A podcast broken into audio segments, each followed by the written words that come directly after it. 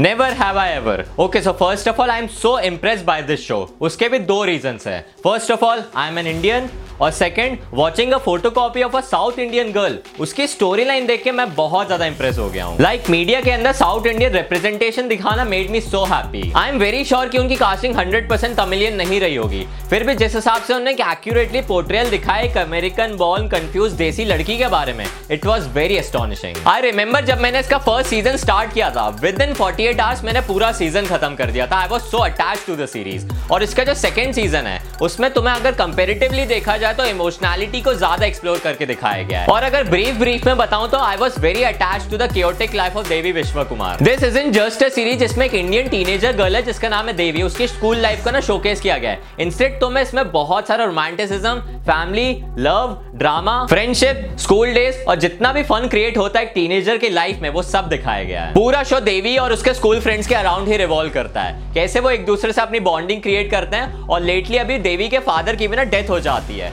तो वो कैसे उस चीज़ों से आगे निकलती है, कैसे वो अपनी लाइफ के अंदर अपलिफ्टिंग मोमेंट्स लाती है, उसकी जो मदर है, उनका कैरेक्टर भी काफ़ी स्ट्रिक्ट दिखाया गया है, और जो उसकी एक कज़न सिस्टर है, वो एक बहुत फन लविंग सिस्टर है। तो ये सारे जो छोटे छोटे स्पाइसेस हैं, इनको मिला के शो बहुत ज़्यादा मज़ेदार हो जाता है।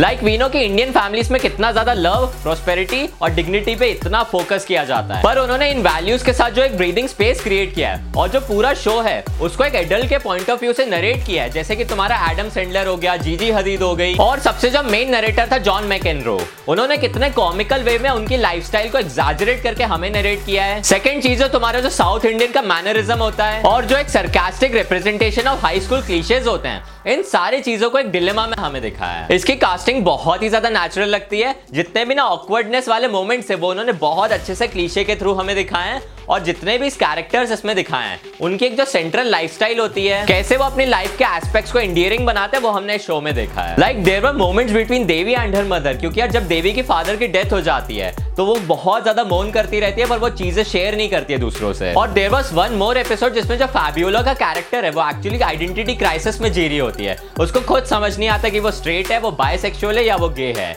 तो वो जो इतने छोटे छोटे एलिमेंट्स है ना, वो एक हार्टफुलनेस और एक ना इमोशनैलिटी क्रिएट करते हैं शो में। और जो ये शो है, वो सिमिलर टॉपिक्स को ना साइमल्टेनियसली डील करने की कोशिश करता रहता है। अगर तुम उन छोटे छोटे कॉम्प्लेक्स को अगर इग्नोर भी कर दोगे तो ये शो तुम्हारे लिए बहुत ज़्यादा बेटर हो जाएगा। और जो उनकी पेसिंग है, वो बहुत ज़्यादा रश्ड भी नहीं लगती और बहुत ज़्यादा इम्पोज भी नहीं लगती है। और जो पूरी एक उनकी टाइमलाइन है, वो अच्छे से एंड भी हो जाती है। अब मैं तुम्हें एक जेन्यून ओपिनियन बताता हूँ कि यार, जो मैंने इसका सीज़न वन देखा था, वो बिल्कुल एक्सपेक्टेशन से नहीं देखा था। और वो मुझे एक्चुअली इसी रीजन से ज़्यादा पसंद भी आया है। क्योंकि यार, देखो एक्टिंग बहुत बढ़िया है, बहुत ही विटी सी स्टोरी लाइन है। पॉप कल्चर रेफरेंसेस भी भर भर के दिए हुए शो में। इनफैक्ट वो जो रेफरेंसेस है, वो बहुत ज़्यादा डीप और मीनिंगफुल भी रहते हैं। एंड जो देवी का कैरेक्टराइजेशन है she He can be very much selfish many times. But it is not in a cringey way ऐसी बातें होती है ना कि यार प्यार तुम्हें अंधा कर देता है और जो टीनेजर लव होता है, उसमें तो तुम्हारी बैंड ही बच जाती है। इसलिए देवी के कैरेक्टर के अराउंड जितने भी अनरिजॉल्व इश्यूज़ चल रहे हैं, उसकी फैमिली को लेके, उसके फ्रेंड्स को लेके, उसके बॉयफ्रेंड्स को लेके, वो एक मसाला क्रिएट करते हैं शो के अंदर। Also there two male character जो कि देवी के बॉयफ्रेंड्स रहते हैं बेन और पैक्सटन पैक्सटन का कैरेक्टराइजेशन मुझे बहुत ज़्यादा लो लगा। मतलब उन्होंने उसको ज़्यादा एक्सप्लोर भी नहीं किया, उसकी फैमिली के बारे में भी इतना डिटेल में नहीं बताया, इसलिए मुझे लगता है कि उसके कैरेक्टर को वो लोग अच्छे से एक्सप्लोर नहीं कर पाए। बस उसको एक क्यूट पॉपुलर सा गाय दिखाया जिसके पीछे स्कूल की सारी लड़कियाँ पड़ी हुई है। और जो बेन का कैरेक्टर है, वो बहुत ही ज़्यादा पड़ाकू कैरेक्टर दिखाया है अपार्ट फ्रॉम दैट उसकी फैमिली के थोड़े बहुत इश्यूज़ भी रहते हैं, जो वो फेस करता है। पर उसके दोस्तों को वो ज़्यादा फील हो ही नहीं पाता है, क्योंकि वो एक्चुअली शेयर भी नहीं करता उन चीज़ों को। पर वो एट दी एंड ना कॉन्स्टेंट बैंटरिंग के साथ ना इन चीज़ों को कवर अप कर लेता तो हमारे लिए वो शो अच्छा ही बन जाता है। Also the gay story line was very popular for this show